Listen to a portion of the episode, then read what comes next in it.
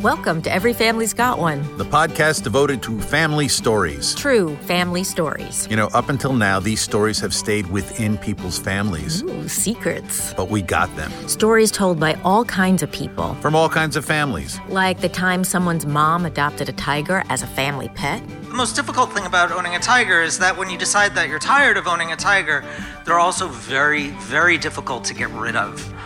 Or the time that a little girl had to miss Soul Train to go to art class, but maybe it was worth it. You, you saw a naked man? I didn't mean to, but I sure did.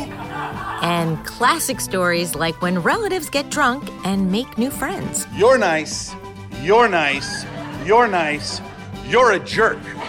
Hey, what did I tell you? Great family stories. Plus, you can win prizes. We're your hosts, Tony Menudo. And Barbara Harrell. So download the Every Family's Got One podcast, Or check us out at everyfamiliesgotone.com. or else. Ooh, that sounded threatening.